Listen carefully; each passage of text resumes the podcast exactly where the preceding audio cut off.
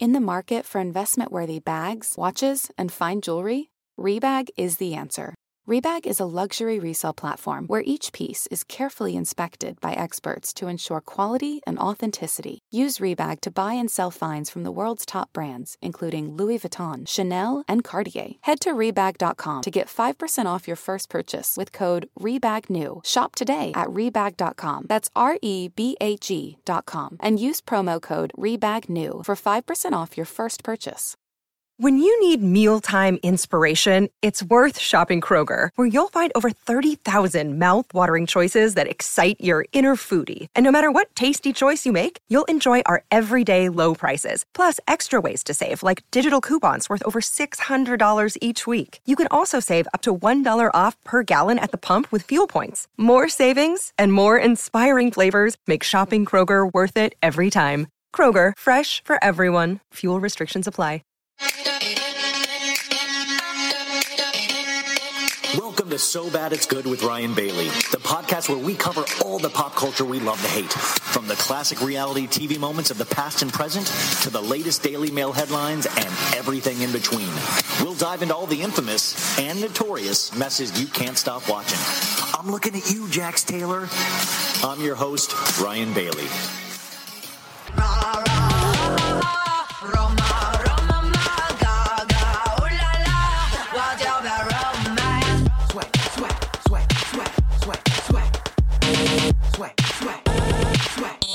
Hey, this right here is my sway. sway.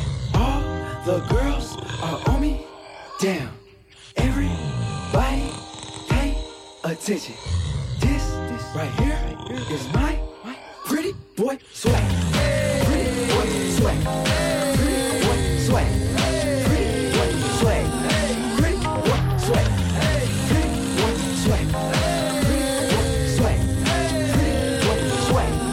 Get out the way. Pretty boy coming through. Me and my crew, we swaggin' in the room. Girls on me heavy cause I look so sexy. Yellow diamond shouty in the club, straight flexing. I'm looking for a yellow bone, long hair star. Thick in the hips, come get in my car. So your party will start. We take off and go to Mars. Pretty boy take off in five,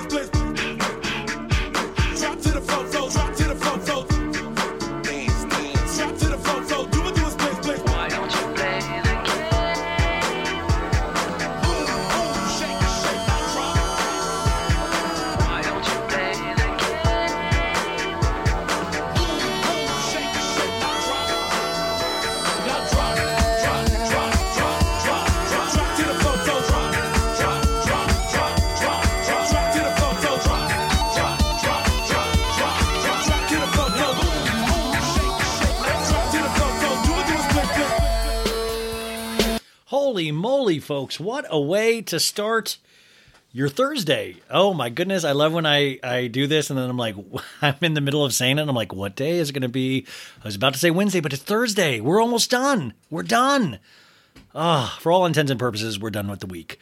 We usually say Wednesday, but let's push it back to Thursday. So you are done now, folks. You just coast the rest of the week, and we got a great show for you today to coast with. Uh, how is everybody doing? Is everybody good? Um, so we have a, a, great guest today. I watched her on TikTok first, which just sounds like the most God when a when a when an older dude's like, I watched her on TikTok first. It's always it's it's unsettling even for me to say out loud to myself. I just uh, I loved her TikToks. I was sent one about Bethenny Frankel a while back, and uh, so we talk all about Bethenny Frankel today, but I just think she her opinions are great. I mean, she's obviously much younger than I am and much smarter than I am and probably funnier than I am, and I think it's just a really cool blend of that. And it was so great to talk to somebody new, and I just loved uh, I love talking to her. I, I'm, I'm excited throughout this whole interview, and we get to go Bethenny Frankel. We talk Machine Gun Kelly. We talk uh, Eric Andre and Emily Ratajkowski. Well, we gotta go all over the map, and I think this is just a great way. I'm like, guys, you need to start a podcast so you can get to know people that you want to get to know in your life. But it was great. It was just so refreshing to have uh, a new person to talk to that I did not know at all. And after this, I was like, oh, I got a really good sense of who she is and uh, and she's and what she stands for too. I think we talk about a lot of things in here that actually mean something in this day and age. I mean, there's so we there's tons of laughs in here, but it's just an over a great overall conversation, and we kind of go there in certain uh, in certain beats of this uh, this talk. And I always urge people, you know, even if you're uncomfortable in something that we're talking about, you know, try to sit with that for a second. I know sometimes it might not be the most fun thing. I try to make things uh, fun in general. But it's also always really good to be able to talk about something of substance, but talk about it in a lighthearted way. And um, yeah, so this conversation meant the world to me. I I, I, ha- I did this on uh, yesterday, Valentine's Day in the morning, and it was just it was it was great. So I hope you guys enjoyed it as much as I did. Her name is Talia Lichstein. Um, if you don't know her, I think you will know her someday. So I'm so happy to have had her on the show. Uh, I did want to talk about a couple of really quick things before we get to this. Um, is that listen, your boy went out tonight in terms I mean it's it's 11:40 right now at night, but I went out. I usually kind of stay in my cave or I'm in Arizona and uh, I went out to watch Vanderpump Rules with my good friend Kiki Monique. You know her as at the Talk of Shame. She's been on the show a lot, or you might know her from Instagram. And uh, the Zen Blonde Lauren was there. John Joseph was there. Uh, Zach Zachary Zach Talks Reality was there. It was like like nine or ten of us, and we went to this place, Justin Queso's uh, clever name on the Sunset Strip, and they were. I, I think Kiki found it where they were they were going to play Vanderpump Rules because Kiki was on tonight's episode of Vanderpump Rules at the Daily Mail party. Which, which, funny enough, I was there that night too, but I was there after I think cameras went down. So luckily, I was not in it because I'm not looking to be in any more episodes of Vanderpump Rules. So we wanted to all watch it together, and I'm little, I'm hesitant to go anywhere these days. Um, but I'm so glad I went out. It was so nice to. Um, to have human to, to, have human now i just sound like a, it was so nice to be around people and have a couple of drinks and listen they were on an east coast feed we found out afterwards so we weren't able to watch vanderpump rules. And um, i will say this is a bummer and if you uh, follow the talk of shame on her stories uh, you'll see that like so she left like i got there at like 8.15 we realized that they weren't playing it any longer and so like 9:30 I think we realized that. I was trying to call around to other bars to see if they had a different TV system that was set to West Coast feed not East Coast feed. And there were a couple of nice people that didn't have it but that we can throw parties there next time. So I was like oh wouldn't it be great eventually at some point this season where we do an LA viewing party of Vanderpump Rules? And that kind of got me excited. Cuz I got to tell you going out like I listen I've been such a poo poo person poo poo person uh, of going out anywhere. And this kind of was like oh it actually is nice to be out uh, in in small doses. But regardless, uh, you know, we were at this place Justin Queso's, and you know, it's a Wednesday night. It wasn't packed. It wasn't busy at all. And the manager dude there that was working the bar, he just listen. I came from a nightclub background, and I remember like he just didn't seem like he wanted to be there. You know, like he was just, you know, I just a little bit of an attitude, and I even noticed that coming in. And then we were in the back area. Kiki and her friend left at like 9:45. They're like, "Well, if it's not coming on, we're not going to be out here." And you know, he I guess had had you know, he wasn't being very helpful when we were dealing with the TV situation. But regardless, I didn't know this was going on. But she left, and and Kiki in her stories, and I've texted with her since. She goes, you know, listen, I didn't think it was great service, but as a black woman, I always have to tip because there is this thing out there about black women not tipping and you know just she's like I'm always aware of that. I'm always which is just something that I I don't have to be aware of at all as a white dude and uh but you know you have to realize like that shit does go down. Like that is something that is on her mind every time she goes out. But anyway she tipped you know over 20% i believe and then wrote you know really horrible service on the uh the receipt. And listen, it wasn't busy, so she was walking out, and I guess the guy saw that and came out and like ch- like chased her down on the street, and then proceeded to go into a back and forth with her, where he ended up calling her racist, which just sounds like a mess and a half, you guys. And listen, I had no clue any of this was going on. I was in the back with like Lauren and John and like Zach, and I mean I was like, oh, I'm out. I'm going to have another drink. And they had Summer House on, and we were all having a good time talking. Uh, it was a bummer we couldn't watch Vanderpump Rules, but I was, you know, I didn't want to leave yet. And then when I was leaving, I found out all of this stuff. So I, I wanted to mention that. And I just, it, it's so weird when you're going to be having a good time or something and then just realize people that are in the service industry, usually their job is so tough and that it really is dealing with so many personalities, but there's still no reason to be a dick to anybody in any sort of situation. And you always got to remember it is a service industry. So, you know, err on the side of caution of being nice of being nice and accommodating, especially if your business isn't doing well. Because then I was calling other bars on the Sunset Strip and they were like, hell, come on in, please bring your people. It was just that they didn't have the West Coast feed of Vanderpump rules either. But I mean, I had two bars that were like, come throw parties here every week. And I was like, it's that easy? And they were so nice and accommodating. But I just wanted to point that out because it was so fun to meet these other content creators in person and hang out and kind of talk shop. But I hated that Kiki had to go through that. So, I just wanted to mention that up top. Um, uh, but uh, yeah, so I didn't get to watch Vanderpump Rules yet, so I'm gonna go watch that right after this. And remember, on Fridays we do a full Vanderpump Rules recap, so get ready. I did get to see like the first ten minutes though. I saw the Peter Raquel date. Oh man, Peter. Oh, poor poor Peter Madrigal. Uh, we'll we'll talk about that on Friday. Um, but let's just get into this interview right now. Um, also, remember there are timestamps on this, so if you don't want to jam out to Girl Talk, one of the best mashup musicians that I've ever met, in, uh, that I've ever heard in my life, you can skip right to that. I put the timestamp on there, so you don't have to bop out with a great mashup.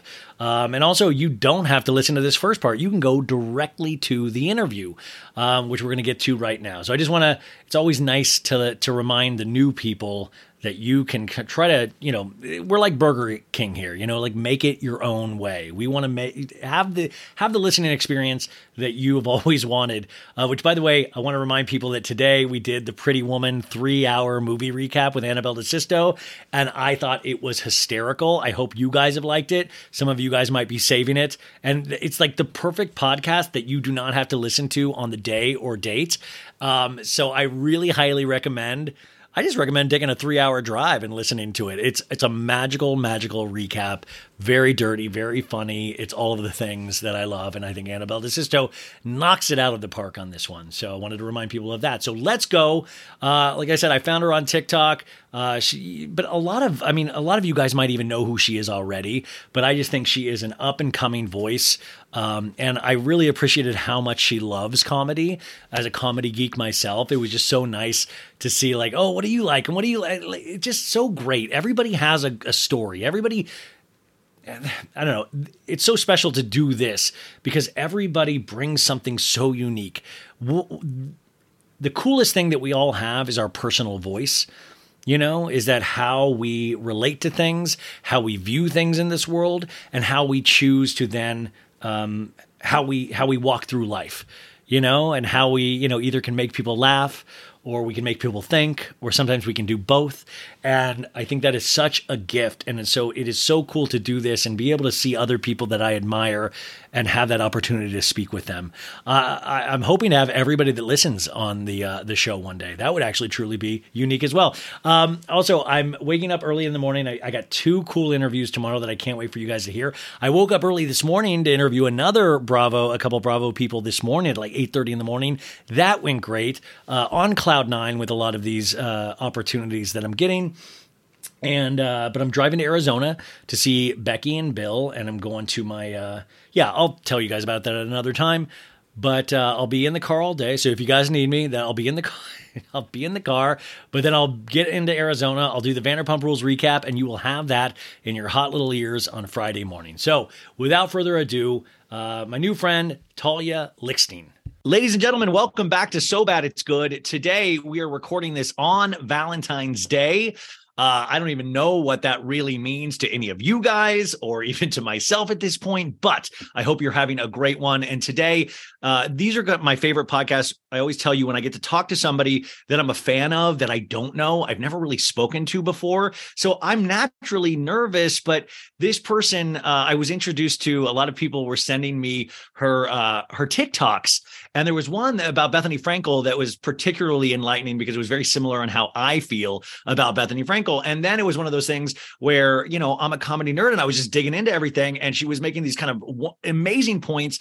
Half of those uh, are not for me because I'm not a woman, but like half of them are just really just make me laugh so much. I just think she's one of the funnier people that I follow on TikTok and Instagram. And she had a podcast. I think there's one about to start, but we're going to just talk uh, about a bunch of things today. And I think you're going to love her if you don't know her.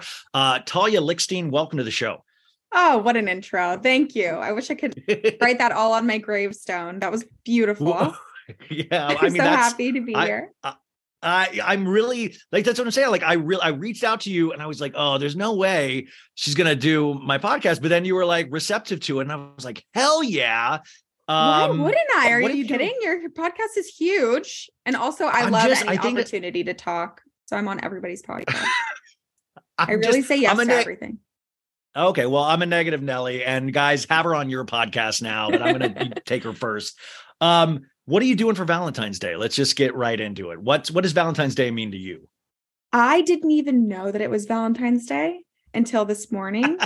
um, but I and I I really, you know what I hate is let's just jump right into it. I yeah, cannot no, stand this like new um I don't know, not new at all. This hack sect of comedy that's like surrounds Valentine's Day, this like entire category of jokes that you can make as a person who's not celebrating with a significant other about how much you hate it and how it's so annoying and you're so sad and miserable today. I it's always bugged me. It's not like cool or different to hate Valentine's Day. I find it actually to be the new wave to be super into Valentine's Day if you're single. And I've always been team Valentine's Day. I think it's cute. I love the color pink and red and whatever. I think the idea of celebrating love and candy is great. So I have yet to have a relationship fall on a Valentine's Day. I've never celebrated it with a significant other, but I do. For real? Um, no, I, I've had I've had relationships and long term ones, but it's never like been in February. It's like we'll break up always... or get together like around the month of February, and it never falls on Valentine's Day. So I've never had a Valentine's Day with a significant other. Um, but I I imagine it's really fun. So congrats to all of you out there who are doing that. But I personally, I'm loving it. I don't have any crabby attitudes towards it. And I think it's actually really tired and annoying if you're still these people tweeting like, fuck Valentine's Day, get a life. Like, well, no, I mean, lo- listen, I love love. We all, I mean, I think we all love love to some degree, unless, yeah. by the way, but I do, I remember after uh, my big breakup a long time ago, I remember the year after. That was the only time where I hated Valentine's Day because mm-hmm. it was just mm-hmm. so much like pressure of it was like, damn it, you know, like I, you know, th- this relationship is broken, and then you're scared of hearing from your from your ex, and you're right. like, there's so much pressure, and it's just all the pressure you put on yourself. And the Valentine's industrial complex is intense. If you go to a Rite Aid or any right. kind of Walgreens, you're just hit with so much candy and flowers and all that that stuff. So if you're sad, it's not a fun day. Do you I ever participate it. in a Galentine's Day? I, I was recently told about this. I, I, for some reason, just feel like I woke up out of an igloo or something. I'd never heard of Galentine's Day for some reason. Ugh, I'm going to one tonight. I shouldn't even say ugh. It's like my best friends. I'm home in LA visiting. I grew up here. So it's like seeing my best friends in the world. And I'm like, ugh, only because they're calling it Galentine's Day and we all have to wear pajamas. It's just bugging me. Why can't we just do a normal, like go out to dinner? I just don't we're like, I guess we're gonna watch a movie and have chocolate together. And you're gonna watch the and, Ashton Kutcher, Reese Witherspoon uh, garbage on Netflix. Is that what are you gonna watch? Whose idea was that? Like, are you kidding? They don't even look like they are friends. I don't get it, but I I didn't even know that that movie was happening until I saw. I think the best publicity was their red carpet photos where they look like they yeah. have never met. I think it's so funny. And the best part is that this whole premise is that they're in different cities, right? For that movie, it's like a long. It, fe- it feels like they're in different countries. It feels like they're completely in different countries, and, and it feels like the first movie created entirely by AI. Where yes. I'm like, this doesn't feel like human emotion at all. And even Ashton Kutcher promoting this movie, even by himself, I was like looking at pictures of him interviewing, and he was like, What's up? Yeah, me and Reese are good. Uh, right. Me and my wife are good. He just seems bummed, like not bummed, just like going through the motions, like we all are. Right. Um, no, yeah. So Valentine's Day, you're gonna you have to wear PJs. Do you already have the PJs picked out? Because like that would just be like I wear basketball shorts and a t-shirt everywhere all the time. Hello, like what are you gonna I, wear? The, the, listeners can't see this, but this is my daily outfit. It's basketball shorts yeah. and a t-shirt. I don't know. Like I guess I'll just. I was thinking of going to Target and like picking out heart ones. Honestly, I do love um festivity and dressing to theme. And I think yeah. that people, in the same vein as the people who hate Valentine's Day and that's their whole gag, I hate people who refuse to dress up for Halloween. I hate people who didn't like to do like the costume parties in my sorority, whatever. I love a theme. So if there is a theme and everyone's wearing the actual pajamas, I will go all out. I will go to Target right now and grab the heart pajamas and I'll do the whole scenario. I think that one of the main reasons I'll have to really like give this thing my all is my best yeah. friend just got out of a relationship like two weeks ago and she's bummed oh, about it. So I oh, think yeah. that, you know, we're gonna have to we'll just we'll just do like the, I'm sure we'll like hit a pinata or something like in that movie with Jennifer Garner and like be super cliche and I'll just lean into it. It's just like it calling it Galentine's Day.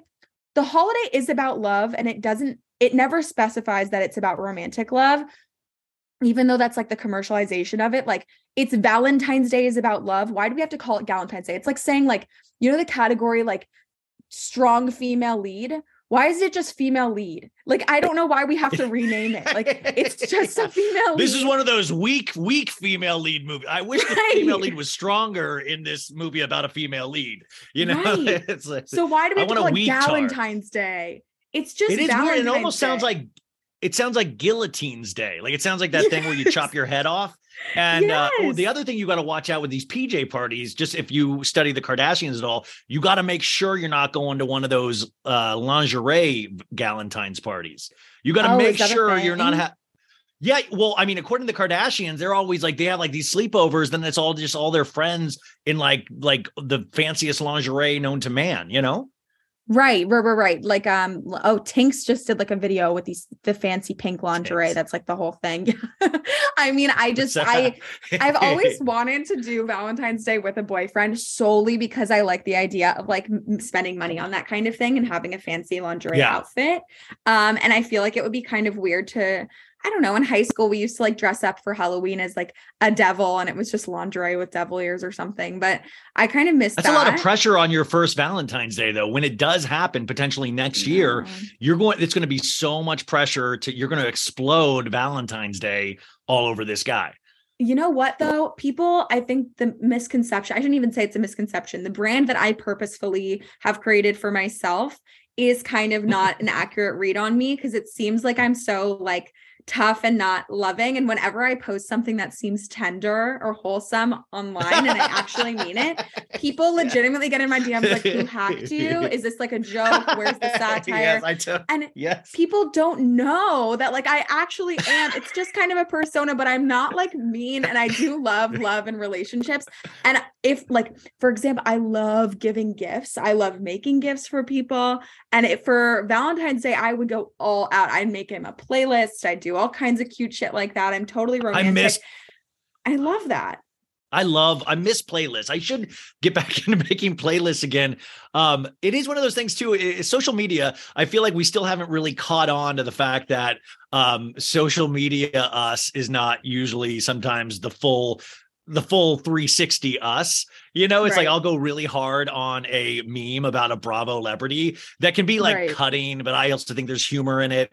And then, right. you know, you'll hear me on the podcast and I'll be like, I think I'm thinking about giving up again. I just, I don't even, I'm going to move back in with the folks. I don't, you know, they're like, what happened to that mean dude on Instagram? And I'm like, you don't get it. Like, th- there's a sickness in me. And that is a facet of me that I get to have that itch scratched through social media, but that, that's not the full me. And it's well, it's both really... of you to assume that people understand the concept of being multifaceted when you're an internet personality or a podcast audio personality. They don't get that people have multiple layers to themselves. We people are by nature hypocritical. We can like something and hate it at the same time or at different times. And I think that sometimes when I like address things, people will say, like, wait, but you already said that, blah, blah, blah. And it's like, I first of all, I can change my mind and I am a whole human being. And this that you see, this like, you know, these five videos that I posted this week are not like the only thing happening in my life and I'm multi-layered. so I think that people just assume, and that's fine. It means that I'm like, I have a very clear brand. So I like that. But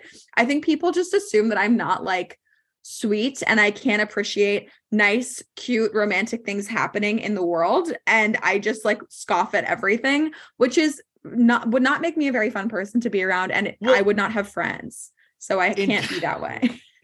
in terms of pop culture though, what does give you that sweet sicky feeling right now? Like what does what what uh, can you think of anything in pop culture right now where you're like, "Oh, I like that." Oh, that's so awkward because immediately everything left my brain. No, I can't. no, I mean, well, the only reason I say this is happy. Oh, what? Oh no, go ahead. What does no, make me happy just... is that MGK and Megan Fox finally broke up. That makes me feel warm and okay. so glad because this was one of the things I wanted to talk to you guys about. So I was telling the audience on Monday, Super Bowl weekend, we supposedly got this breakup of M Machine Gun Kelly. God, that's why I always say Machine Gun. Are people like Mr. Kelly? And he's like, no, please call me Machine Gun. Like it is such a ridiculous uh, and Megan Fox supposedly broke up. Megan Fox then went on Instagram, posted these things, and and if you read in the background of one, it was talking about abuse. It was talking about um, women getting abused, uh, and then she deleted her account after she had only followed uh, three people: Harry Styles, uh, Eminem, and. Uh, uh, uh, Timothée Chalamet, who I guess are all people Machine Gun Kelly doesn't like, which I'm like, wow, Machine Gun Kelly has an opinion on Timothée Chalamet she then deleted her account, and then we get photos. This is gonna I'm gonna break some bad news to you. We get photos mm today. The Daily Mail published of them leaving a counselor's office yesterday, like a, mar- okay, a marriage so- counselor's office. Have you ever heard of a more staged paparazzi shoot in your life? How much do you think MGK's people paid Megan's people to make her stand outside that counselor's office? I like, come on. Could it be people are so naive when it comes to like, oh, but we saw them out. Like, how do you think the paparazzi found them? People call the camera people. It's all yeah. curated. And I just don't, you would know better than I how they do this whole thing and what that means. But like, I'm just such a big, I have my, I had until this week my own Snapchat show where I talk about pop culture, which is ironic because I don't know a lot about it, but I would try. and I think that's why people liked it was because I was like learning along with them. But I, my yeah. whole point that I was just like really driving into the ground was a lot of this isn't real. And the the way that we think about these people and the information that we know celebrities with this much money and power can hide so much. And if you want to be in private it is very possible to a certain degree to have a private life. So if we're seeing pictures of somebody for instance walking out of a counseling center after this really enormous huge breakup that's making headlines to assume that this was organic and to assume that this is real would just be so beyond naive to me that it's almost like get a grip. Like of course like we are not we are being told a story. It's a it's storytelling through paparazzi photos. You know what i mean? I do like the thought though of paparazzi going like yo, uh, Tommy, I was just hanging out outside this counselor's office randomly, and I had all my equipment. And then all of a sudden, you're not going to believe who I saw. Machine Gun Kelly with one of his fucking stupid furry hats walks out with none other than Megan Fox. And I was able to capture the moment. Long lens, it's right. grainy, it's, but I got it. I got it. And that's why the funny thing is to me is like, even historically with paparazzi shots, we, it was a little bit different in the uh, early aughts because you literally had paparazzi just following and chasing people like Britney Spears, Lindsay Lohan, Paris Hilton. They were actively chasing these people. But when right. you're going to say like a Walgreens or something like that, paparazzi aren't second guessing of like, oh, I have a feeling uh, Kim Kardashian's going to go to a Walgreens today. And they're not, right. you know, it's like not that plotted out. So these things are usually called in by somebody. I'm always just curious of like, this is where I think the real story is, is like, let us in on the inner workings of this. Like, I want the documentary of them going to Megan and going, Would you be up for a paparazzi shot that we can sell to people about right. kind of soft launching maybe the return of your Instagram and your relationship? Like, what is the conversation that goes on? How aware are right. they of this?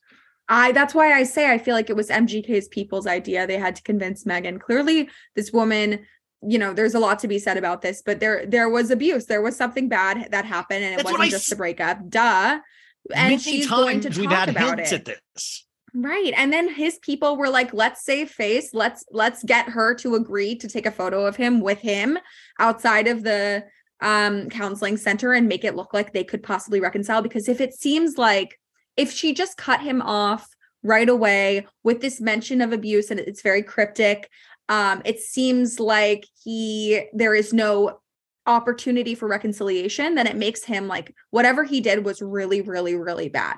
Whereas if you see them the following week or day working it out, talking to each other, you are forced to think then what whatever he did was probably not that serious and she kind of exaggerated if she's willing to talk to him the same week, which honestly makes me so mad because there are actual victims of serious abuse, which I'm not denying that she is.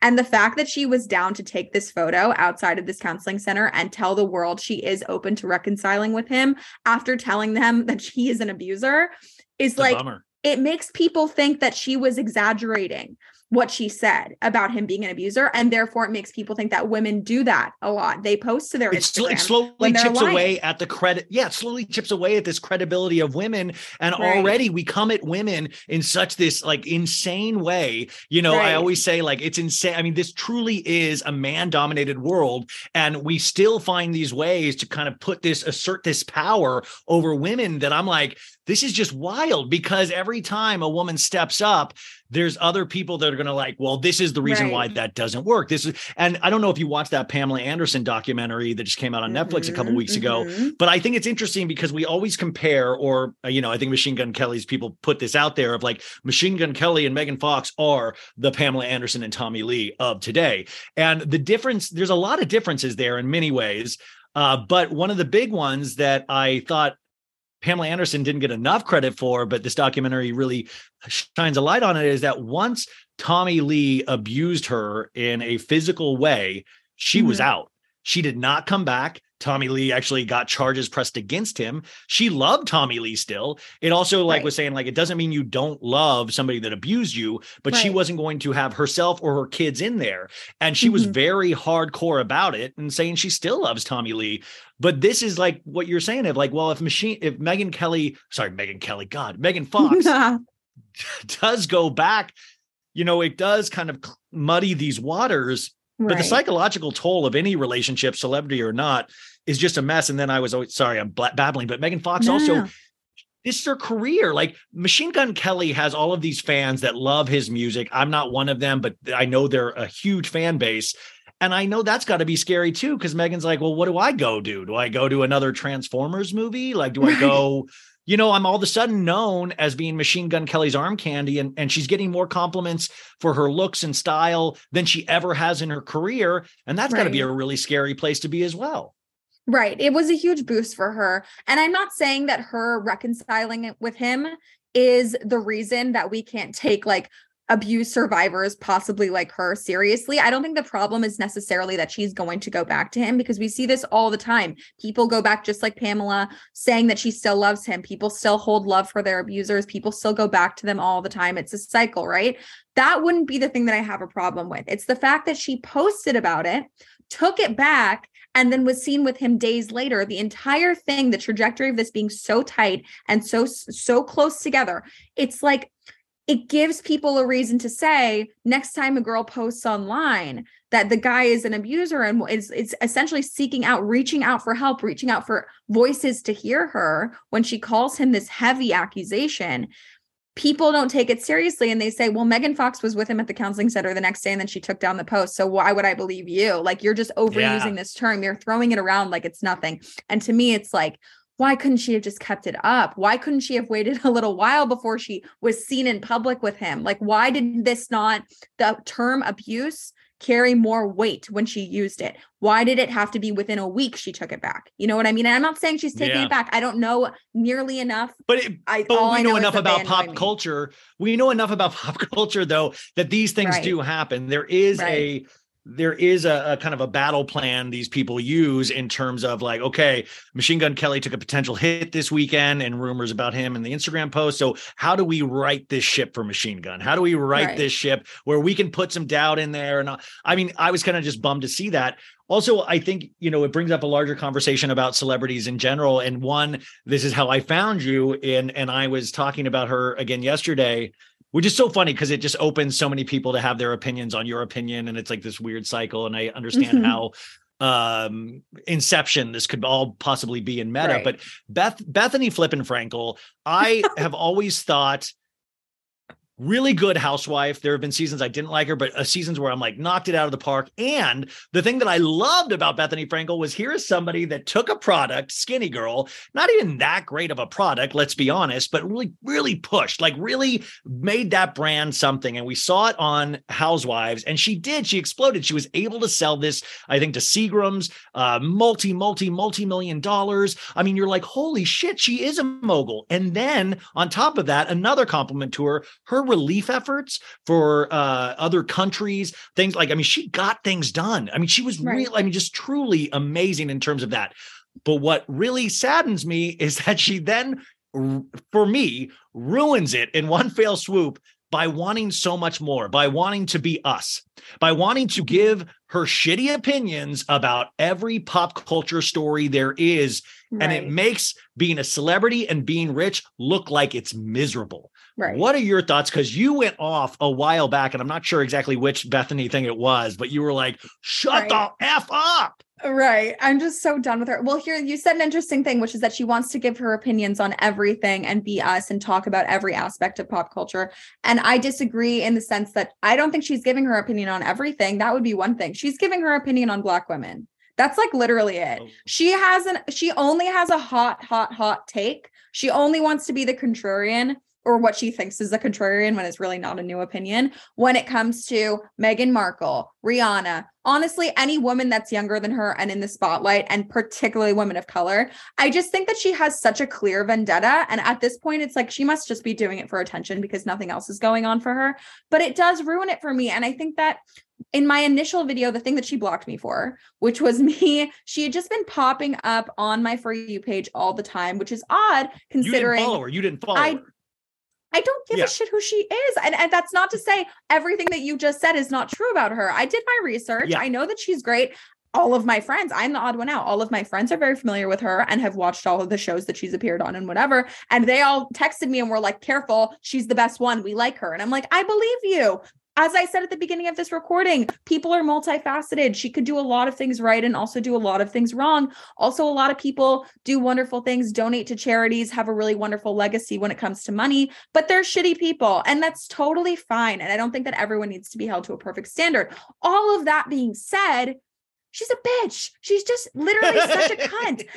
like, I just don't get why it has to be like, what is your vendetta against my whole thing, the video that she blocked me for, was me saying, This woman has showed up on my For You page like 10 times this week, and I'm not like a Bravo person. So I don't know why she's coming up. The only thing I ever see about her these days is that she's criticizing other young women. And it really comes off as that she's bitter. She's older and she's bitter and she doesn't want to throw the rope back to people. She knows very well what it's like to be in a position similar to Meghan Markle in that she's been in the public eye. She's been under a lot of scrutiny. She's dealt with fake stories swirling around about her. She's dealt with people hating her for no reason other than that she's in a position where she shouldn't be. I know that she was the one who didn't start out mega rich like all the other housewives. I know yeah. that about her. So it's like why can you not take all of that and turn it into compassion and turn it into use your platform to say something encouraging about this woman and say, you know, I really do like if she really what is her problem? I just think that hating Meghan Markle is so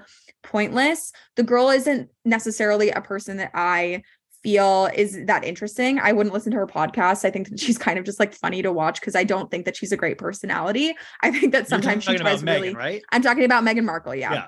I just think that she's a little bit like, you know what I mean. I I don't think that she's like fun to well, watch, yeah, but like, why do I mean? Speaking of the the Meghan documentary, the uh, Meghan, the real just quick uh, throwaway is the Megan thing.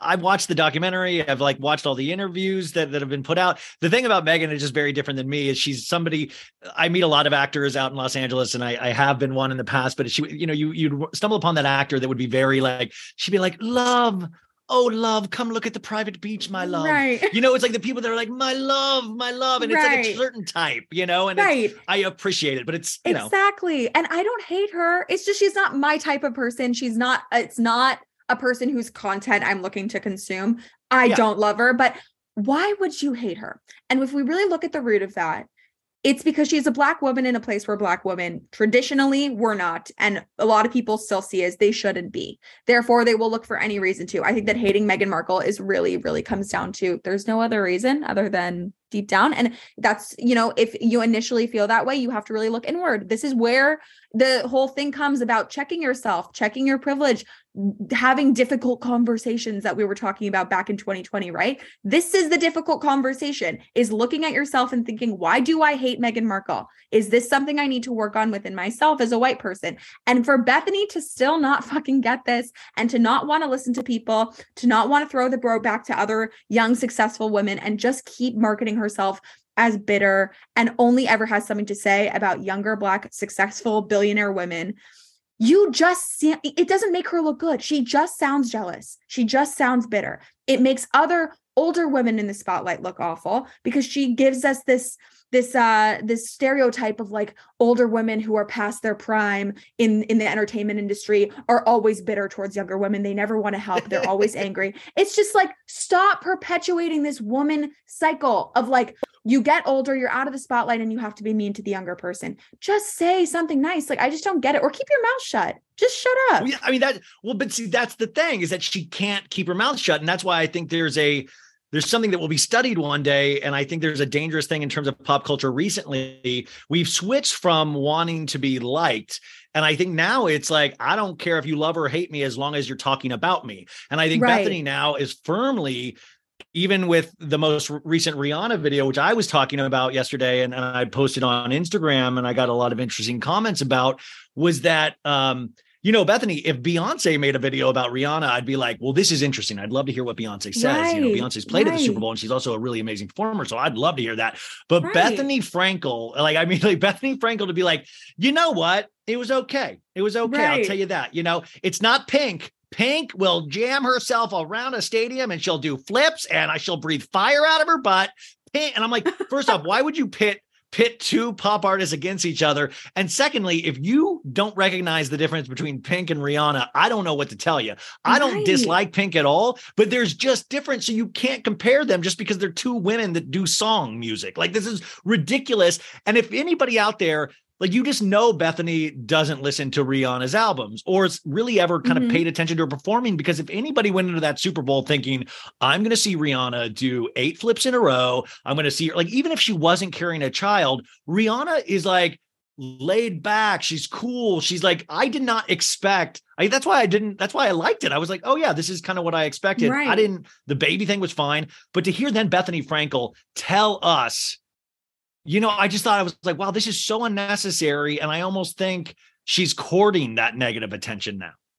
Right, exactly. It's just if you're going to comment on something, do a little bit of research and have like a smart edge. I the fact that she thinks that she has a nuanced, new, interesting opinion to offer when it's really just not researched. It's so dumb. It's just not smart, right? Everything you said is correct about anybody who knows.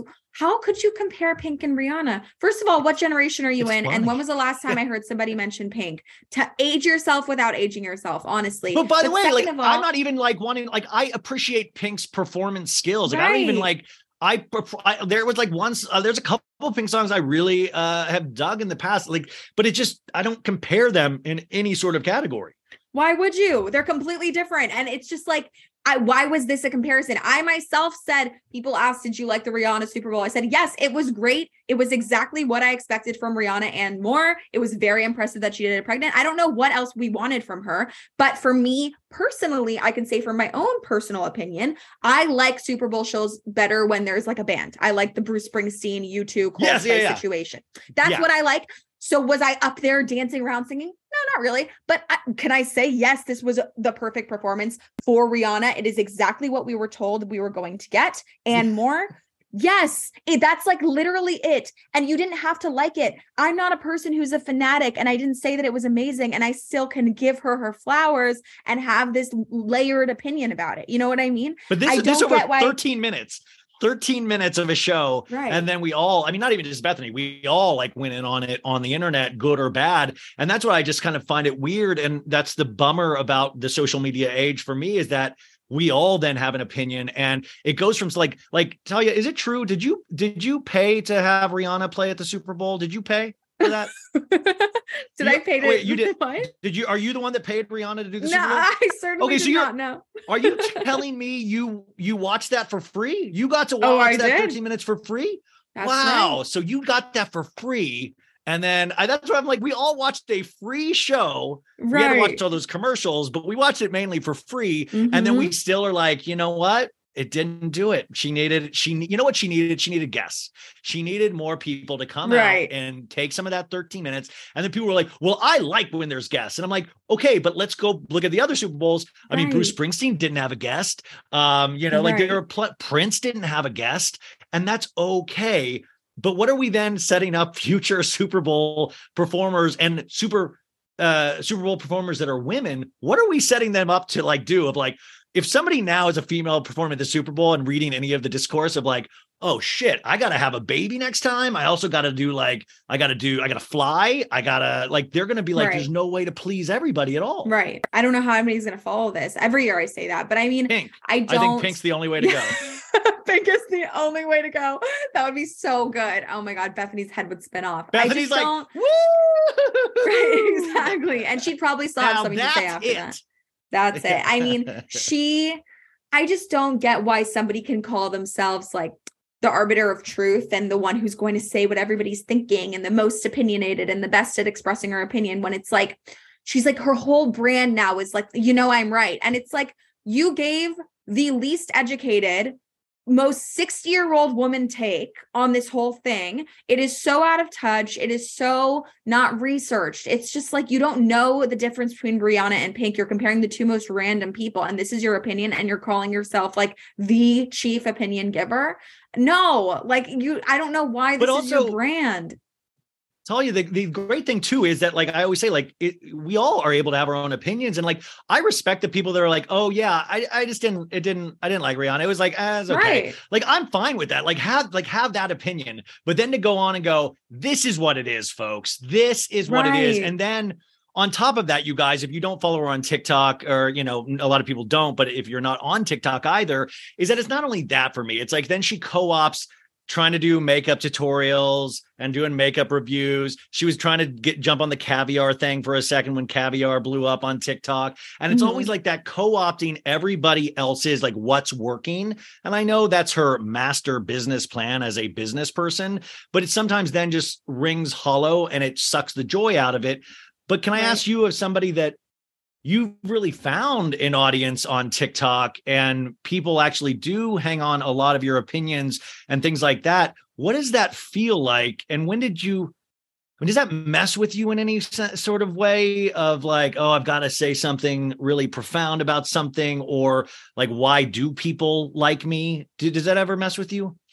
It does. And I should really go to therapy because I'm trying to figure out like sometimes some days it really I I say all the time, like, no, I I don't have a hard time handling, you know, a million people. It doesn't feel like a lot of people to me. It doesn't feel like it's real people, first of all. If I'm performing yeah. in front of a stage of 15, like doing stand-up or something, I am actually losing my mind. Whereas I talk to a million people every day, and that does not feel weird for me at all because it feels like little fake numbers. They're not people. So I feel like I'm fine and it's not messing with me in any way. And then some days I'll notice that, you know, I can't keep my room clean and I'm kind of having a bit of a mental breakdown and my temper is very short and I'm eating and not sleeping well. And I just like everything is kind of like, oh, you're really sick. And I am like, maybe it's because I talk to a million people every day and try to please them. I don't know. Like, I don't know. I'm sure I, so I know for a fact that it is fucking with me. Do I know exactly what it is? Not really. I do. One thing that I don't um have a problem with is feeling the need anymore to have an opinion on every single thing. Um, I don't think a lesson I learned um in like middle or high school because I've always had this personality. I've always wanted to like ex- like assert my opinion on everything all the time. And a lesson that I learned in high school that was very important for me that I always remind myself on the daily is like you don't need to have an opinion on everything. It's not um helpful a lot of the time. It's not beneficial and sometimes it's even offensive in that it takes away from other people's opinions who are a lot more educated than you. So sometimes sit back and shut up. And that's something that now it's like no. So I don't feel the need to come up with something profound about everything. When it comes comes to things that are specifically on TikTok, the comments that I get from men, things that have to do with women or other things like Judaism, stuff like that. Um, I really do struggle with like, you don't have to fight them all. You're not going to prove your point to every single one of these people. But when it comes to pop culture, I really don't feel like I need to speak on everything. But yeah. I mean, with with pop, I mean, that's what I'm saying. Like, I I don't, I'm trying to, I try to make a habit of not hating people in my real life, but I always save that for pop culture. I'm like, I'll be oh, able I'm to have opposite. strong opinions and I will throw, well, see, like, I don't want to, like, I want to be able to love the people that are in my life, but like, mm. I will lash out at people like Jax Taylor on Vanderpump Rules, or I'll lash out at Lisa Rinna on Real Housewives of Beverly Hills um, because like I'm like, okay, this is when I'll let her rip. And it, by the way, I'm not saying that's healthy or the right way to go. It's probably right. the wrong way to go. How are you different? You do the opposite? I don't I I well I would hope I don't lash out at the people that are actually like my friends and my family. I don't know if my parent my Get parents ready Valentine's Day. All right. yeah, exactly. I'll bring a bat for the piñata. right. But I don't um I, I I like to think hopefully I don't take out anger on my friends and family like since puberty. I'm sure my parents would disagree, but I do think that I take out my frustration and like my attitude towards I don't know whatever um torment that I'm experiencing deep down in my subconscious because of my job. It does come out in ways where like I'm behind somebody in line at the grocery store, and I've never felt more violent in my life at the person who's taking forever in front of me. I, I truly do think that I have anger issues, but I pride myself on this. You will never ever catch me being rude to a waiter, being rude to a stranger in public. I have a lot of patience when the words are coming out of my mouth, but inside, I do have a certain anger, and I think it's because of all that I bottle up from you know my new job like uh, what i'm dealing with with this for the last year and a half i think that i do have internal anger where like you know i'm getting off the subway behind people and they're on their phones on the stairs and every single piece of me wants to scream like no no no take your time asshole take your time i'm like truly really mean uh, internally uh, um which i didn't used to be but I think it's just because car. I've lost a lot of hope in people. I really have. By the way, uh, and you know, we want to leave you with something positive today, so I hope that's it. Uh, no, we're not. We're not done yet. But I, I, I am like that. I'm with that in my car. Like I am. Mm-hmm. If you could mm-hmm. put a GoPro or just like a, a mic on me, I'm just like, oh, sh- oh, we're we're drive. We're adults now. We drive. That's what we do. Right. We drive. Like I right. am the person that I don't think I, but I turn into that person in my car. The other thing I do or I don't do that I'm so jealous or I'm like skeptical when people will tell me they're like, oh yeah, I was at the grocery store. I was talking to this really nice cashier. And I'm like, you talk to your cashier. Like I so strongly avoid talking to anybody that mm-hmm. I don't know. Like I Same. will, I will, I will keep my head down. Or even when I did work out at a gym with other people, you know, uh, girls would be like, "Oh my god, I got hit on at the gym," and I'm like, guys are talking to you at the gym. Like I keep my head down, I sweat in one place, and I'm not like looking up. I don't want to make right. eye contact with anyone. I'm sad to be there already. And right. I would have all these people that would go out and just like meet people in their daily lives. And I'm like, how the fuck do you do this? That sounds miserable to me. I'm so scared of that. Right. I have to be in such a mood. Maybe when I'm drunk on like a Saturday, I'm I'm really chatty different. at the bar or something in a social thing, but it's different. No, I, I have no interest in making conversation with the Trader Joe's cashier. And a lot of people like tweet, like, oh, the Trader Joe's people are so friendly. They always ask. I'm like, shut the fuck yes. up. Stop asking me about my day. I don't want to flirt. I don't want to talk. I want to go. And even though I'm vaccinated and nobody's wearing a mask, to wear a mask outside ever since the beginning of this, I'm like, why the fuck would you do that? We're outside. I wear a mask outside now all the time because I don't want anybody coming up to me and saying, I yeah. love you on TikTok. Get the fuck away from me. If you do it, I'll be so fucking nice that you feel guilty walking away. I will literally ask for your name and your job and tell you how much I appreciate you. But I really, the moments that you are walking up to me, I'm thinking, please don't come here. Please don't come here. Please don't come here. But inside, it's like, get away from me. I don't want to well, talk. It's not even get, it's it's a deeper psychological thing like that I do have to face in therapy at a point because it's like I mean with social media like guys I wasn't raised I I mean I would talk to maybe 6 or 7 people in my daily life and now between social media podcasts I mean I talk to tens of thousands of people a day and right. that is mind boggling. And then for somebody that's always been wildly insecure, and you guys know, like when I get compliments, I don't know how to take them. Like I mm. don't, it, there is something so weird in me where I still am sitting on a stack of cards written to me that I can't open because I am so nervous for people no. to say nice things about. Like, no, it's it's really I'm talking. This is you just like a real. I know, but and that's what I say. It's so rude to them, and it's so rude because I do care a lot. I just don't know how to deal with people anyways, that's too heavy for you. What is your day, what is your morning what is, what is your morning routine? I was just thinking about this because I was I'm I need to switch up my morning routine. How do you get going in the morning? Do you have I was just watching uh or Carl Radke on Summer House was talking about his morning routine on Bravo. Mm.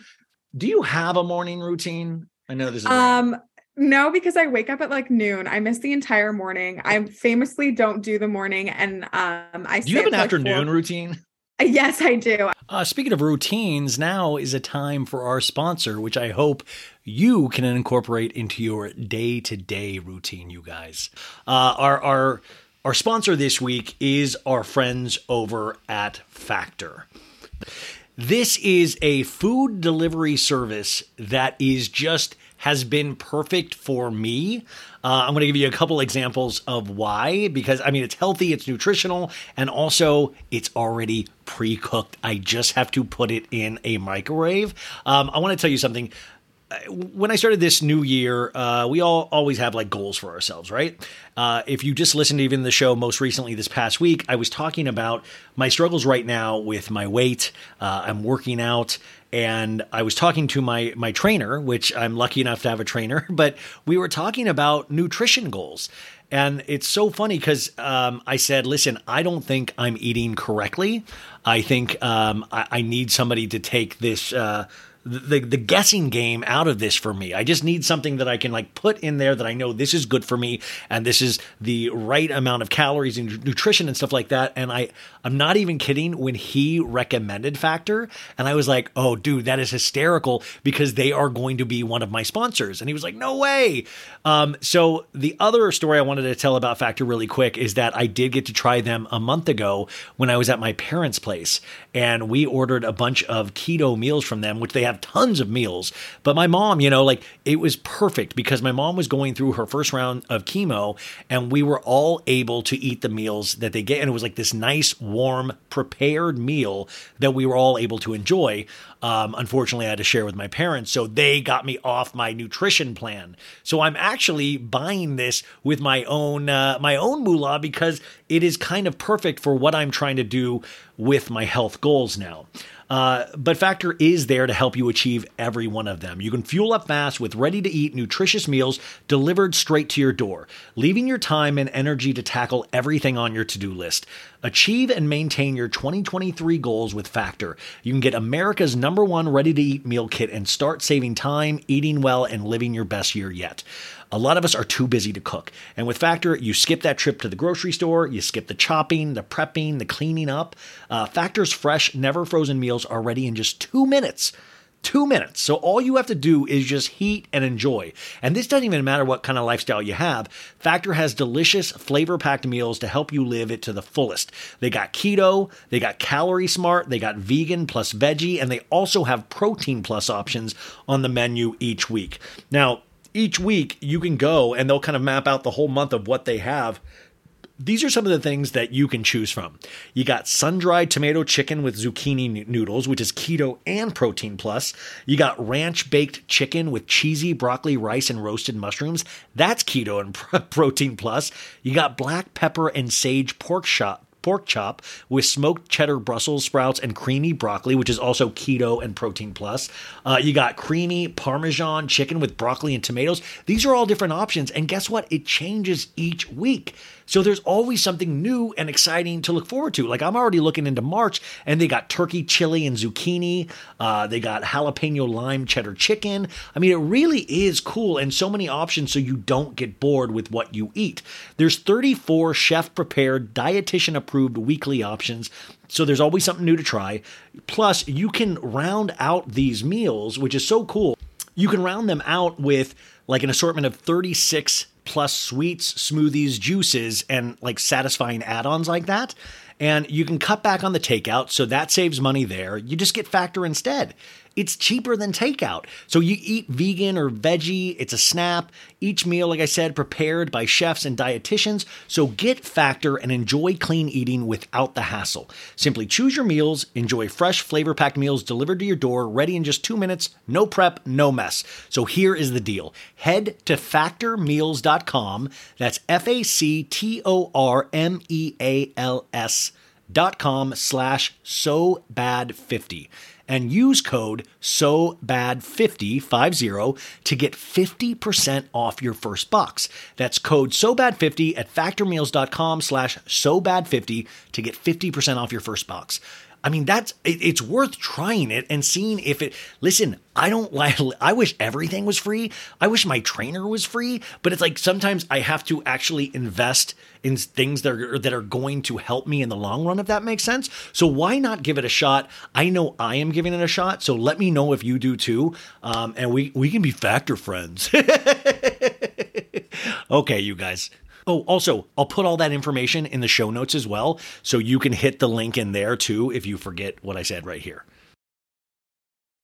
I stay up till like 4 a.m. every single night, especially in New York. And right now, because of the time difference, I'm on a what would people would probably consider a very normal sleep routine because I'm three hours ahead.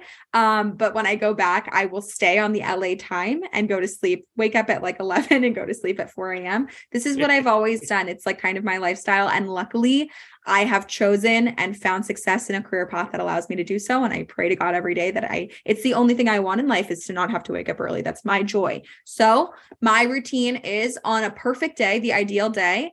Um, I would get up at around nine or 10 and I would immediately film my Snapchat show and then upload it um, that is where I talk about again pop culture that I know, know nothing about. Um, and I send it over to the editors who do a great job making me seem polished and like I know what I'm doing. Um, then I go out and get coffee and like a bagel, a bagel or something or an egg, something because I do not cook. I don't like making my own food. Um, like I literally I live like a like a like I don't know the probably the way that these like Twitch streamers live, like these gamers. Like people make I make fun of incels all day long, but I totally totally live like one in terms of lifestyle. I just don't hate women, but I am like that. Like I do. People are always like knocking the guys that I talk about. Like I'll I'll make fun of these misogynistic men, and all the people in the comments are like, "Oh, what a miserable guy. He probably like doesn't shower for a week straight, wakes up at noon, plays video games all day." And I'm like, "Don't knock that, okay? We're not talking about that part. We're talking about the hatefulness.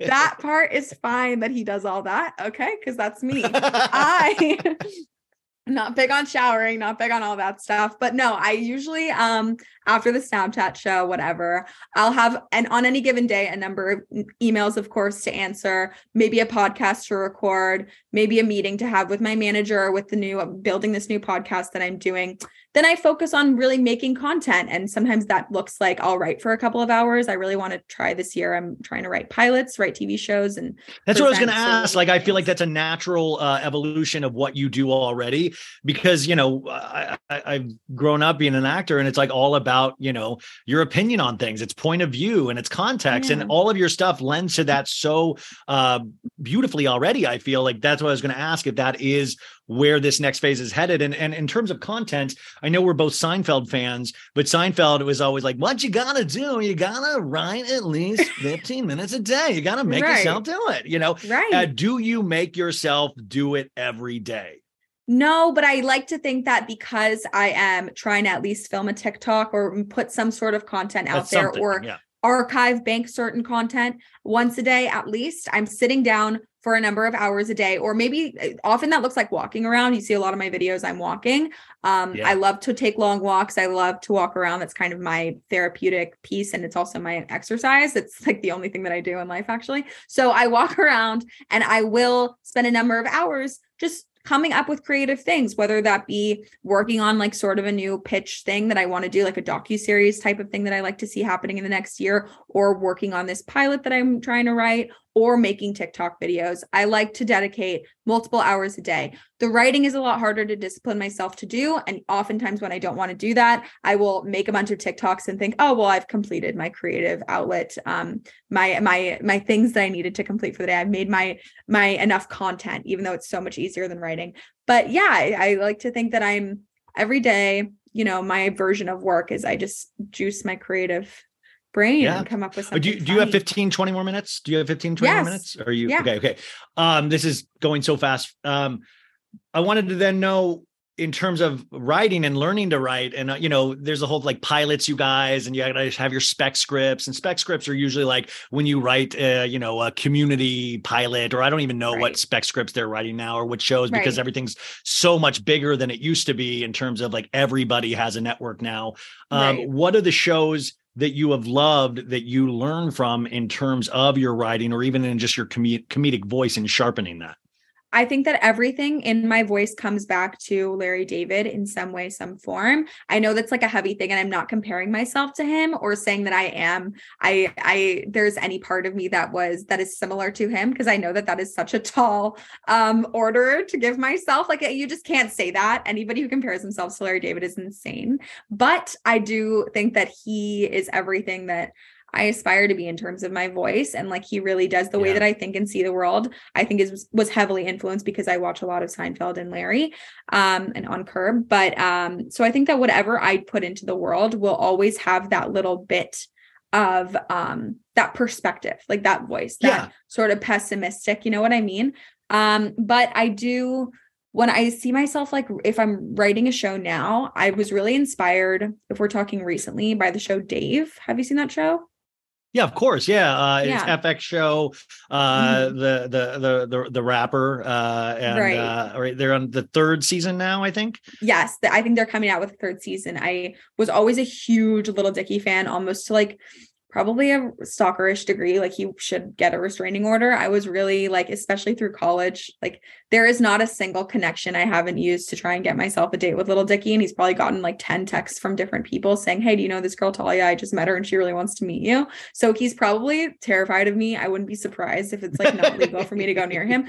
But I realized later on, while I still am in love with him, I more so like was very deeply touched by who he was and inspired by him and his trajectory of like how he started. He doesn't he didn't like doing stand up and whatever. He wanted a unique way into the comedy world and his way was rap. Mine is going to be tiktok obviously. And then he managed to build this following and then the next step for him was to come up with this brilliant fx show which i don't know why it hasn't been nominated. I think it really is. Guys it's you, the little Dicky, like just like I didn't know little Dicky. I mean, little Dicky, I'd always see the name, and that would like put me off for some reason. I'd be like, oh man. I just don't like little. I just don't like rappers with little already. I'm right. like out on. But then right. I watched the show and I was like, oh, this is actually a very unique co- comedic voice, and right. he's doing some like he's talking about his life, but it's like you know in a very it's just another thing where it's like, oh, this dude has a point of view. You know it immediately. You also know that this is a character with heart. And I think a lot of people, myself included, weren't expecting it to be uh, just a really good show. I was I was listening to James Burrows, who's like a famous TV director, did like Cheers, Will and Grace, Friends, and it, you know he was talking about you know just having that specific voice. And when you can really be truthful in that voice, comedy will always come from that. And it's really that unique person like a Little Dicky that's like, okay, but this is different. He is different, but he's telling us his, his truth. And it's not in an exasper, it's not in like a stepbrothers way, which is a certain kind of comedy. It's not, it's a very right. real, and I just didn't expect that, which was kind right. of refreshing.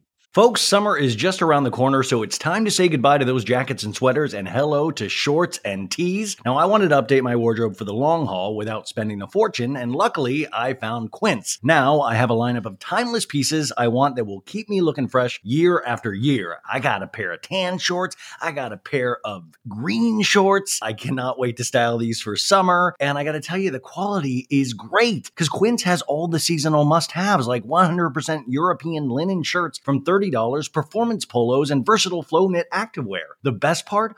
All Quince items are priced 50 to 80% less than similar brands. Quince cuts out the cost of the middleman by partnering directly with top factories and passes that savings on to us. And Quince only works with factories that use safe, ethical, and responsible manufacturing practices and premium fabrics and finishes, so you can feel good about what you're wearing on every level. So upgrade your wardrobe. Go to quince.com slash so bad for free shipping on your order and 365 day returns. That's Q-U-I-N-C-E dot com slash so bad to get free shipping and 365 day returns. Quince.com slash so bad. Tired of not being able to get a hold of anyone when you have questions about your credit card? With 24 7 US based live customer service from Discover, everyone has the option to talk to a real person anytime, day or night. Yeah, you heard that right. You can talk to a human on the Discover customer service team anytime. So, the next time you have a question about your credit card, call 1 800 Discover to get the service you deserve. Limitations apply. See terms at discover.com slash credit card. Oh, um, see, you weren't paying attention. I expected exactly what this show was because I knew from his first music video that I ever saw. But see, I didn't ever watch it. I just thought his name. It. I was like, ah, gross. Oh yeah, yeah. No, and I get it. I get it he has a much younger audience as well and mostly young guys. Like he was performing at colleges for the longest time and that's how he built up his fan base. He's going around to frat houses around the country and performing there because these were the guys that resonated with his songs. It was sort of like fratty boyish stupid humor for a little bit but then you really see as he got more like funding he did a kickstarter to get this thing off the ground. He was really really a self-starter when it came to he had this vision he has these music videos that are just absolute art in my opinion and the lyrics are comedy. It is poetry. It is like coming to, coming up with a stand up routine where you refine it and it hits all these certain points and it tells a story. It is comedy. And it's, I knew from the beginning, the first time I saw him, like, this guy is, he has a genius aspect to him. He has a very unique and special point of view. And he's going to have a TV show that is really remembered and awesome. And I think that it should be nominated. And he still has to fight for that, you guys. He still has yeah. to, like, what I, what I admire about these people that you think, okay, FX show, this guy's living easy now. He's had to fight for every season. Like, I always pay attention to behind the scenes mm-hmm. stuff because that's where I think a lot of true warrior stories happen is that you still have to fight every day for your vision every day for right. FX to give you a cut of this show, a final cut right. of this show in terms of what you want to say. And that's why it's always good to support people that you truly love or try to find new things that you love. Um, right. Speaking of that, then what was the first thing as a kid that you were like, I think this is hysterical and this is something different than my friends don't find to say like what did you find as a kid that you kind of like i want to do comedy was it larry david it was nothing that i it has any like semblance to what I do now. Like it, it literally is could not be further from my current taste in comedy, yeah. but it's it's my taste, but it's not what I do. And it was Summer Heights High. Have you ever heard of this show? Oh my god, yes. I remember what was, I mean, like that oh my was god. like Ja'mie, man. Oh, Ja'mie. Like this was truly the first time. I'm sure there were times before this, but this was the first time that I remember like dying, like laughing out loud and wanting to memorize every single character and every single line and joke and wanting to go Chris, to school uh, with my Chris friends. Lilley. Chris Lilley, Chris and Lilley? show Yeah, everybody. I wanted to show everyone. And it was the first time that I remember showing people um comedic material and them not liking it as much as I did and me being like Yeah. hurt and sad and like feeling like how could you not see that this is incredible? And then I did that with little Dicky too and all kinds of other things. What to this day when I show I showed a guy Seinfeld recently. I went on a couple dates with this guy and I showed him Seinfeld and he didn't really like the episode that I showed him. Like he didn't laugh out Which loud episode? at it uh, the contest, the best one, and I specifically showed him that one. He didn't love uh, it. He's just he's because he he's a chronic masturbator and he's scared to admit go. that he, he loved it. Yeah. Yeah. Exactly. No, it it was it was a huge red flag to me. I was like, I I don't know if this is a person that I can connect with really long term because it's something that is like so. The things that I find funny are so important, and not everybody has to find them funny, Yeah. but you have to understand why I find them funny. And I don't. So when I say Summer Heights High. Obviously, couldn't be further from what I do on TikTok and what I plan to do in my life. But it is, I wish that I could. The only thing I would love to be like on Saturday Night Live or something, but I can't do characters. I can't do impressions or accents. I can't come up with original people. What's funny about me is me, and I can't like come up with a different person. And the fact that he can be 50 different people is unbelievable to me. And the if you're commit listening it's now, you the have to watch commitment too. Yes. It- it's the commitment too, because you guys, he doesn't like it's not like deep prosthetics and all of this stuff. He's like a Right. weird looking dude that puts on a wig and he acts like he's like this spoiled like girl brat or like a teacher or like and it's all of these amazing, but it's the commitment because you believe he believes everything that he's saying. And it's like Right. that's where true comedy, because you're like, this guy is not even miss. There's no wink to the audience. There's no like, I get that I'm being crazy right now. And that's what makes it even funnier. What is your opinion then on like Eric Andre? Because we just got uh, we we had a hard Wait, lunch today of him and Emily Ratajkowski. Speaking Um, of, I have tea. I have tea. I made this TikTok, but I decided to delete the drop because I didn't know if it was worth getting kicked off Raya yet. But I did see him last week on Raya. Okay. He didn't match me, but I saw him on Oh. Raya. You, it how does Raya like- work? Do you match him? How does Raya mm-hmm. work? Do you go? It's just like Tinder. Yeah, it's like Tinder where if you like them, you see if they liked you back, or maybe later they'll like you back. Or if So they you X liked you, him? you never see them again. I liked him. He didn't match me, or at least he didn't match me yet. But the the point was, this was a week ago. He was on, he was active on Raya. His thing did not say just for friends. Like there's a setting that you can put a lot of people do when they're like in a relationship, although I don't know why you just wouldn't for delete it friends? Who's Or like they that put just for friends? friends? It's nobody's looking for friends, but you have it still open so that you can say that you have Raya and go and creep on Raya and look who's there while you're still in a relationship. But you put just for friends so that it's like, oh, your girlfriend isn't mad that you're looking for other people. But um his was not on just for friends. his was on the romantic setting. And he was on Raya last week. I thought about making a TikTok about it. I just was like, okay, they're gonna kick me off, so let's wait it out. But they're officially dating now. Speaking of which, like, okay, I guess it's like better than Pete Davidson, but like, what's with Emily Ratajkowski? Just like, what? I, I is she just like is she's like all the thing?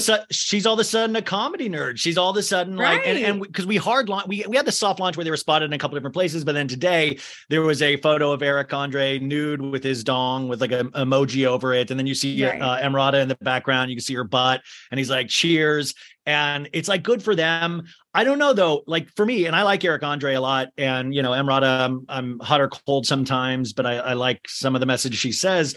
Uh, but I, I'm kind of like I don't and this is like I don't feel anything when I look at them. I'm like I don't feel Right. any. I'm like I hope everybody's happy. I hope I'm good. Like, but I don't. I'm like I- I can't tell if like is this real or do you want us to get excited? What do you want from us? What do you want from us? How are we supposed to respond to this? Personally, I don't think it's real. I think he's just waiting for me to match him back, and then he'll finally get out of this relationship. But I feel yeah. I'm just I I'm just I'm so enthused. You're not trying for John Mayer. That's uh, usually I just what. okay. Well, stay tuned on my TikTok because I saw John Mayer yesterday on Raya, and he was on Just for Friends setting. But I did film Oh, a nice. TikTok. I asked my friend if I should post it, and she was like, "No, he'll sue you." Are you allowed to sue people for showing your Raya profile? I know I'll get kicked off of Raya, but I don't think I'll get sued. Has John Is Mayer like, sued before? For has John Mayer? su- I've Why seen so many TikToks secret? of girls talking about famous people on Raya. I've seen so many TikToks. So there's, I don't think you can sue at all. The people Why need would to it know. be a secret if I if I well the joke that I made was that he didn't match me back because I didn't put my age to 19. that's why he doesn't like me. But I don't know why that would be a problem. My friend's like freaking me out. I think I'm going to post it as soon as I get sick of Raya. It's just something that I'm going to store for a rainy day. Um, but yeah. yeah, I mean, I, I, I don't know what to think of Eric and, and Emily. I just think a lot of these couples, every time I see Pete Davidson dating somebody new, which is a whole different conversation, but like a lot of these couples are just sort of it seems like they just hop around to like get that one huge Instagram photo, the big announcement. They're the talk of the town for a week and then in a month it'll be with somebody new. I feel like these happen so often. Like these people date so many people. Date quote. I have no yeah, you were talking about dating. that in terms of Pete Davidson on one of your TikToks of like right. you know, us being through with Pete David. You know, it was a really uh funny take on all that. And by right. the way, Pete Davidson is now with Chase Sui as co-star from Bodies, Bodies, Bodies. And you know, it's weird. It's weird to almost then start to get into that vortex of like, oh damn, he, he reverse gears. He's like going with somebody not as famous as she's famous. She's like a celebrity, right. but not as famous as Kim.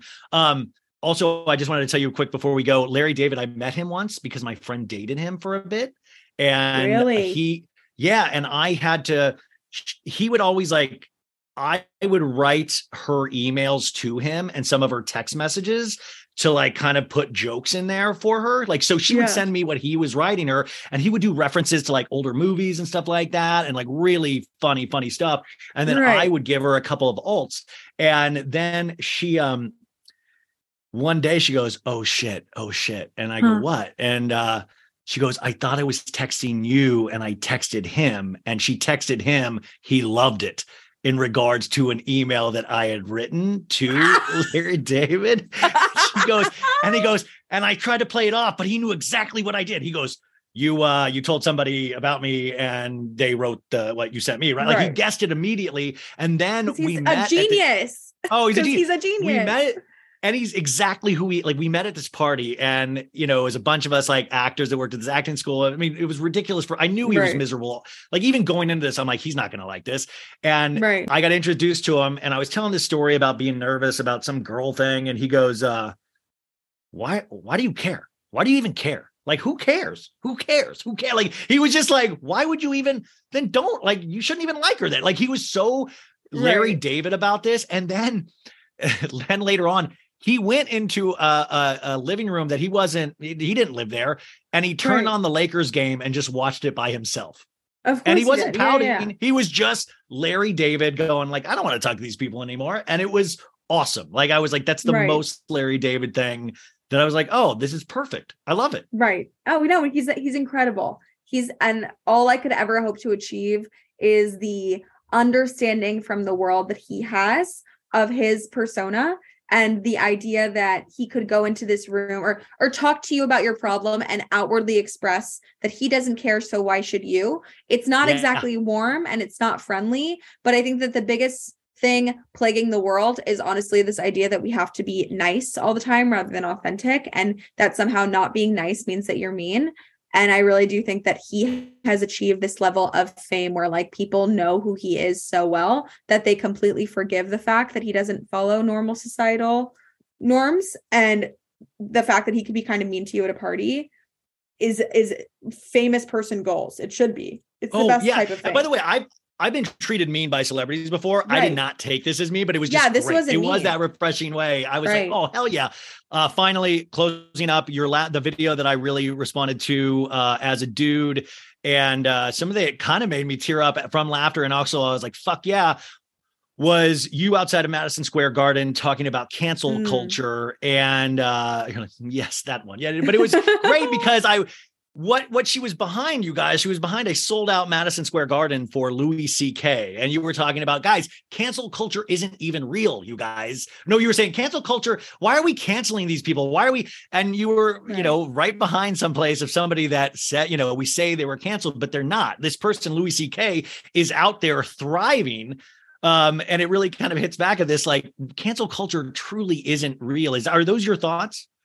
Yes i don't believe that cancel culture well it's it's interesting because I do believe that um, cancel culture isn't real when it comes to people whose main audience is white men, and often those are white men, right? But that's also goes for like you know, I mean, J.K. Rowling, for example, her main audience is people who she's not even talking about. It's not like she she has these awful comments that she has to say about transgender people, but they make up such a small portion of her audience when in reality her entire audience is people who are still going to keep buying these books or whatever that she she puts out. So yes, like we have we can like ruin somebody's image and a lot easier if they're women and even easier than if they're people of color or women of color, but if their audience is really motivated to keep buying their stuff and if they're white men it really doesn't affect them at all the most that it yeah. will affect them is like a little bit of emotional turmoil for a couple of months i just really don't and that's not to say that i think that exiling from pe- people from entertainment and whatever is always um, fair, but it rarely ever happens unless you're like Armie Hammer, who, by the way, is already trying to make his comeback. Like, I don't think that people really ever lose their opportunities to make money, but people will often say, like, oh, why can't they be a shitty person but still do their job? Why can't he go back to work and keep making art and be shitty? Right? Why can't Louis C.K. keep doing comedy even though it was really just this you know these these assaults that he committed but it doesn't affect the fact that he's funny why should he have to stop and it's because he weaponized his power in this industry. The fact that he is famous, the fact that he gets to work in this industry and have the power that he has, is the reason he was so easily able to prey upon younger female comics. It was not younger female women, random women that he would meet. It wasn't like he was you know, masturbating in front of the maids at his hotel. He was no. taking young female comics who respected him, who were opening for him. He was using his power to give them opportunities and help them in their careers. And in return, he would expect their silence and their and their, you know, submission when he would assault them that's how he used yeah, his power. He knows he knew who he was in those situations. He knew the power differential. He knew how respected and revered he was to all stand-up comics. And his career was really like bam, bam, bam in terms of everything, TV, movie, all of this stuff on all cylinders. But the thing that I keep pointing out was that the thing that I can't get past as a, a, a past Louis C.K. fan before I had known any of this stuff was that he, at the end of the day, got off on making on that fear in somebody's eyes when he said, Hey, do you mind if I whack off in front of you now? And like, imagine that situation, like, because you're gonna party with Louis C.K. If Louis right. C.K. a comic and you're a comic, and he's like, "Let's go have some beers," you're gonna be like, "Fuck yeah, I'm with Louis C.K." Right. You're not thinking like I'm gonna have to sleep with this dude. You're thinking, "Here's a comic welcoming me into the right. fold." The thing that he liked was watching people get scared of when he did that, and then him yes. doing that and watching that fear and how they would react. That to me is the darkest thing that he still, even in his comic, I've you know, has his comedy has not been able to explain what in him that's like a dangerous dangerous dangerous part of him it's really dangerous. I think that there's so much to be said that nobody ever mentions. The fact that he was not just going after young women, it's not random young women. He did not do this to every young woman he worked with. It was specifically young stand up comics who were just getting started. He wanted to take these women, use what he had over them, and threaten them. He liked the fear. It's a very scary thing. And all rapists and assailants and whatever like this fear. That's what that's why they do it. They want to be respected through fear. They want to be looked looked at as though they are a monster and feared. But like, why do we assume that just because he disappeared and by the way he didn't disappear he's still financing didn't. shit all behind the scenes. It was Dude, what, like, i mean tell you, he, he, went underground. He it's all right. through his website. It's all guys he is making not the same amount because you know he had mainstream but he is now right. taking it behind the scenes. If you go to a show you have to put one of your phones in one of those zip pouches and right. he sold you were the one that drew attention. He sold out madison square garden folks. This was just in the last two months. He sold that out that's insane for a stand-up right. comic.